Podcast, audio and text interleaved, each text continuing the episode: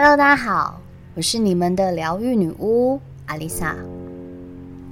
在上一集，女巫跟大家颠覆了“暗黑”这个词汇的观点。人终究还是得为自己留点心机。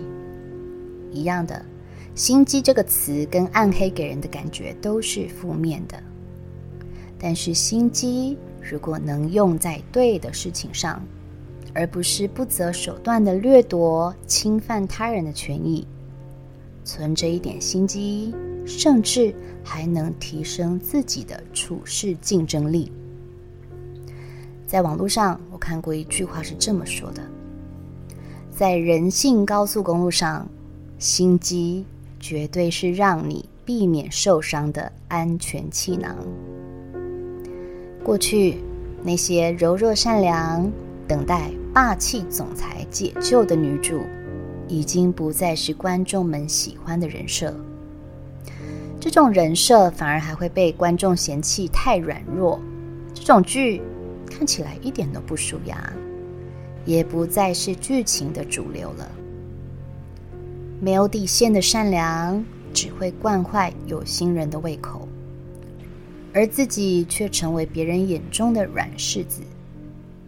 举个例来说，我曾经听过一个身心灵的老师说，在他开疗愈课程时，他多多少少都会知道每个人的家庭状况、经济状况，但一堂课的确是收不少学费。他也会为那些有经济压力的人着想。想着某位学员被公司遣散了，还有孩子要养，还有一堆账单要缴。某一次，大发善心的他私底下告诉那位学员：“以后你来上课，我暂时先不收钱。我希望你能够在课程中疗愈自己，等你找到工作再开始付款就好了。”那个学员感动得一把鼻涕一把眼泪。后来就真的照老师所说的，每次上课都到场，但没有人知道的是，他是不需要付款的特例。某天，其他的学员告诉老师，这名学生又去报名了其他老师的疗愈课程，那堂课甚至比这位老师收的更贵，他才觉得自己的一片好意跟善念。原来那么廉价。原来即使那名学员没有钱，只要他想，他还是会挤出钱来，把钱花在别的地方。自以为的善良与泛滥的同理心，却变成伤害自己的利刃。所以，为什么有些人总是那么自私、现实？先别给他们下负面的定论，也许以前他们也不是这样的，也许他们也是被教出来的。我们提到保有暗黑人格是为了保护自己不被有心人所利用。大部分时候，我们的暗黑特质是不会自己被触发的。人不犯我，我不犯人。各自安好，各司其职。但是腹黑呢？它可以说是暗黑的升级版。如果说暗黑是不主动攻击，腹黑则是随时处在攻击状态。不知道你身边有没有一种人？这种人表面上看起来友善、好说话，总是笑脸迎人。你说什么，他都会附和你，好像你跟他默契十足，仿佛是千年难得一遇的命定之人。于是开始对他掏心掏肺。时间一久，你开始发现，好像不是这么一回事。你总会觉得他的笑脸之下隐藏着什么。你终于知道。你从来未曾真的了解对方，但这时候你可能已经对他透露自己太多的秘密。等时机一到，就会利用你的弱点来达成自己的目标。从一开始，他们就很知道自己要的是什么，但是却非常擅长隐藏自己的真正意图。在这些美好且和善的包装之下，在还没有达到他目的之前，一般人是很难察觉的。来跟大家举个超狗血且真实发生在我周遭的例子。我们简称我的朋友为 A。A 女，她是一个非常漂亮的小女生。A 经过朋友介绍认识了 B 女，B 跟她一拍即合，她们很快就成为闺蜜。除了上班，很多时候都黏在一起，逛街。煲电话粥，几乎每天他们都会联络。大概半年之后，B 女邀请 A 女一起跟她的客户用餐。A 女刚开始觉得奇怪：“你跟客户吃饭找我干嘛？”B 女说：“客户说要请的餐厅两个人不好点餐，叫我约朋友一起，这样点菜比较好点，也比较热闹。”我跟客户如果没话聊，会很尴尬哎。而且这张订单如果签下来，我的业绩就达标了，你就陪我去嘛。A 女同意了，于是他们真的就到了一间颇高级的港式餐厅。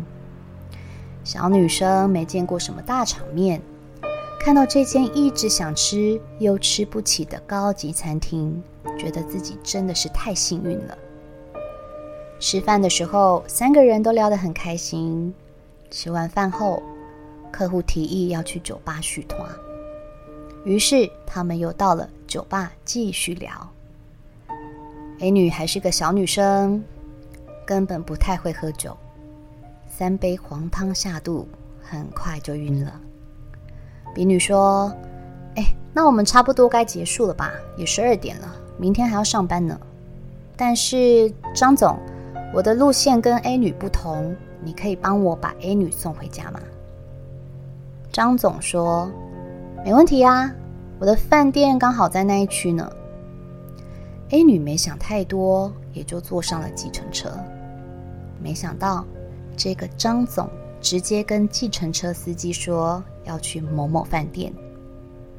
A 女当时已经醉得像滩烂泥，走路都有问题，连话都说不清楚。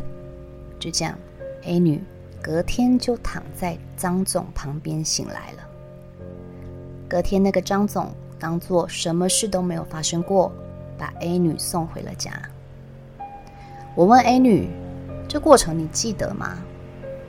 她说：“我只记得他把我搀扶到床上，就开始脱我的衣服，我连推开他的力气都没有，接着就断片了。”他跟 B 女说了这件事情，B 女的反应却一点都不惊讶，还对 A 女说：“我昨天看你们在那里眉来眼去的，还想着不要破坏你的好事呢。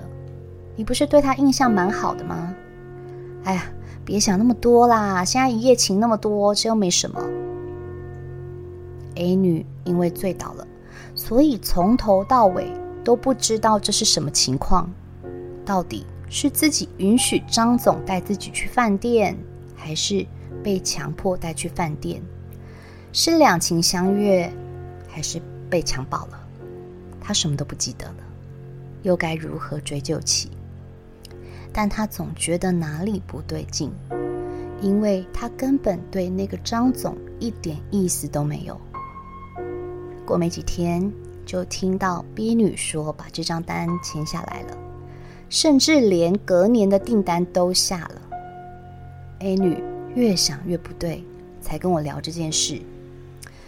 我怎么听怎么怪，但她断片是事实，喝醉酒真的什么事都可能发生。但是经历过这件事情之后，B 女就开始对 A 女渐行渐远，不是说自己忙，就是说想在家休息。A 女才感觉到自己不过是 B 女的一颗棋子，设了半年的局，达成目的就转身走人。当然，这个实例是比较狗血，但它却是血淋淋发生在现实生活中的例子。这个世界腹黑之人并不少。虽然我没有要你跟着腹黑，但你得学会看懂别人的腹黑，以保全自己的权益与安危。大家有听过厚黑学吗？厚黑学是一本透过作者李宗吾在书中以许多历史人物为例，宣扬脸皮要厚而无形，心要黑而无色，施诈，这样才能成为英雄豪杰。厚黑学原本是李宗吾以嘲讽的手法提出的学说，阐述了那些所谓的历史名人，例如我们所熟知的曹操、刘备、孙权、司马懿、项羽、刘邦，都是踩着别人的脑袋上位。越没有伦理道德，脸皮够厚，心越黑，越能成功。少其中一样，可能都会身首异处。这本书曾经被蒋介石列为禁书，还同其作者李宗吾，认为它扰乱了人心，助长了投机取巧的坏风气。大家可能会好奇，像这样的作者写出这样精辟又一针见血的著作，那他本人是不是也很厚黑呢？相反的，认识他的人都说他其实是一个敦厚的人。自称厚黑教主的他，却没有将厚黑实践在人生中。即便厚黑学已经流传了将近一个世纪，他的人生却平淡无奇，也没有想象中的飞黄腾达。很多人都误会了这本书的意义，都以为他在教人如何厚黑。不择手段达到目的，但是后来他也提出了用厚黑以谋图一己之利，越厚黑越失败；用厚黑以图谋众人之功利，越厚黑越成功的观点。只是大家都把重点放在厚黑，他并不是在教会你厚黑。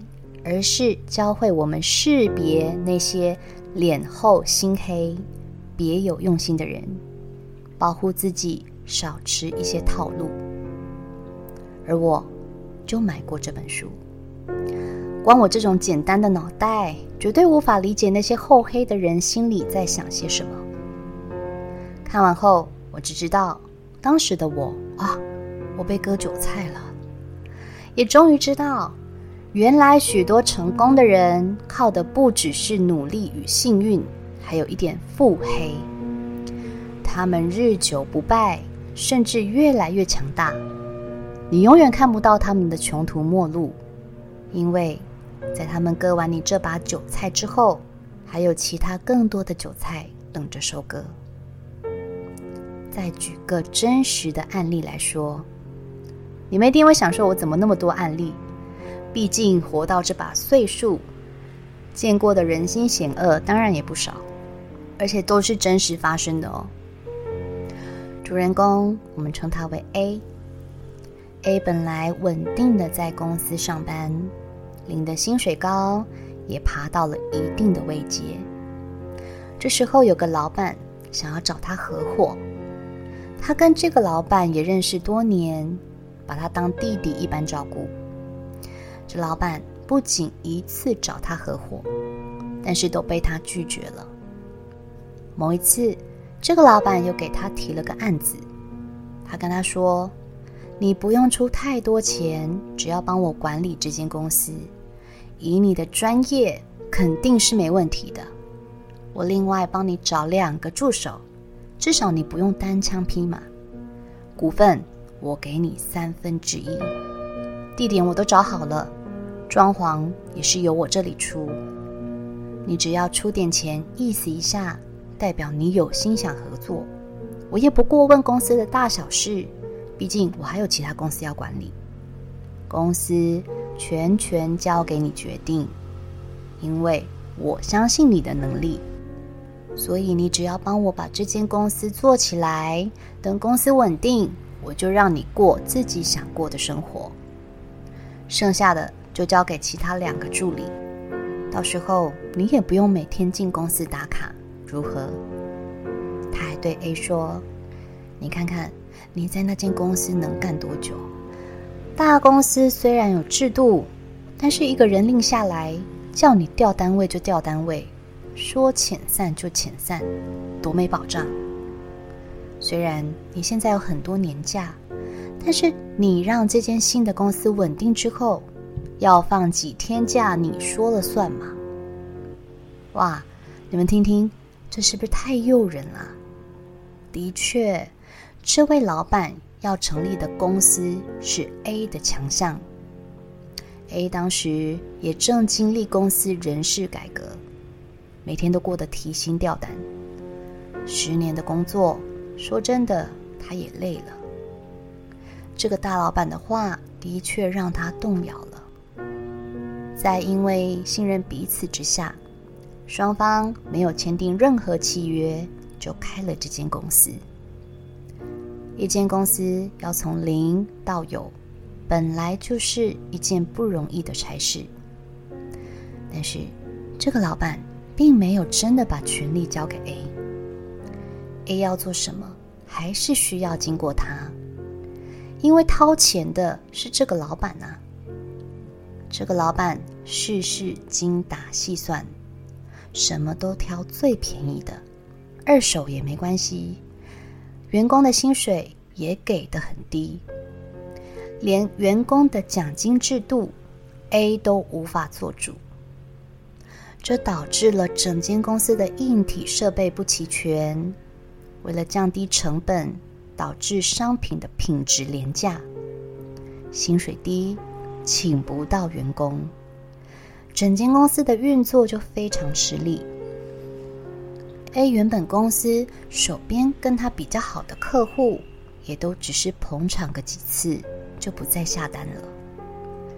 当 A 跟老板讨论这件事，这老板只说：“哎呀。”你现在身份不同了，你不能再用员工的角度看事情。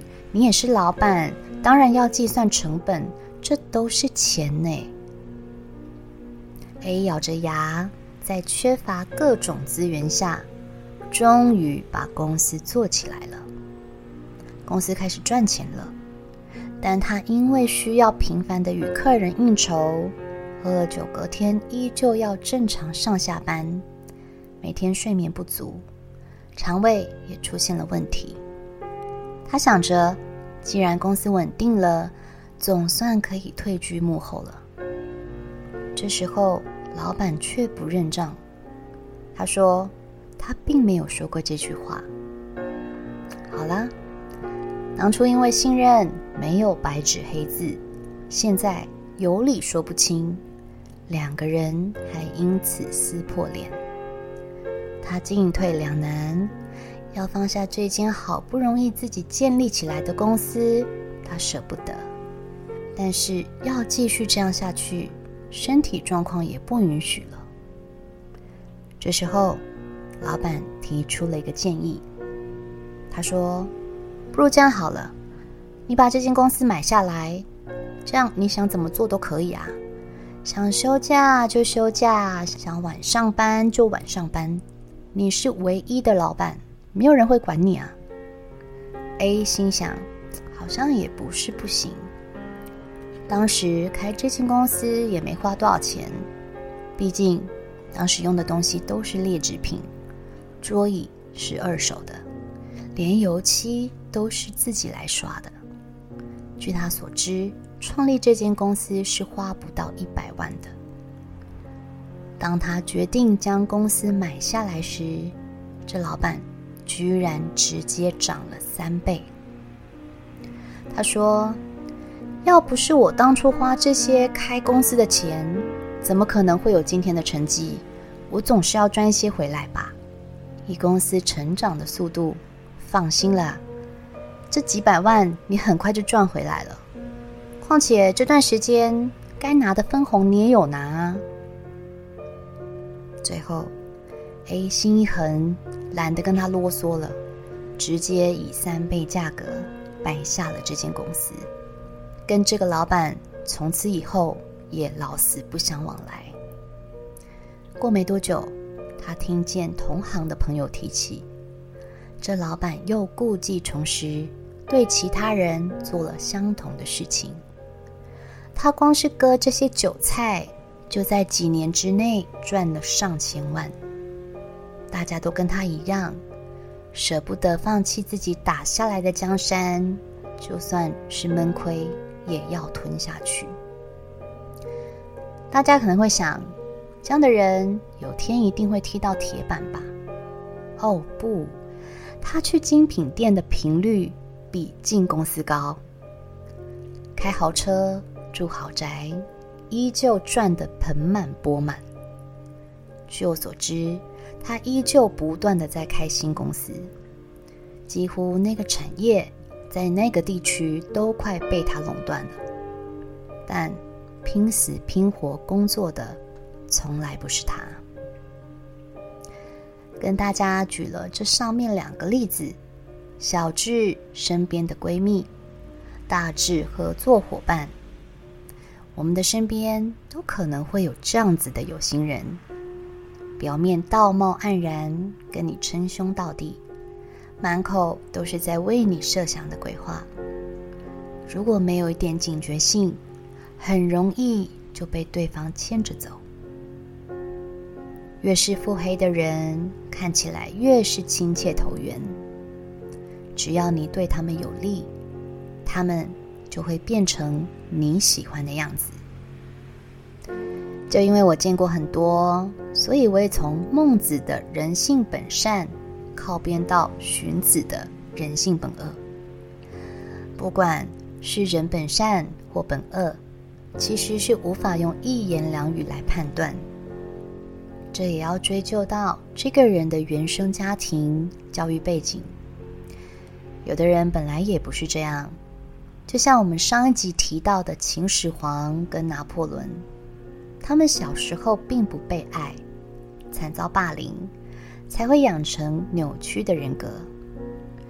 但是有些人从小生活环境并没有太大问题，却天生有着边缘型或反社会人格。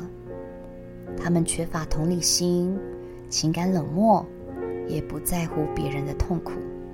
更没有所谓的道德标准。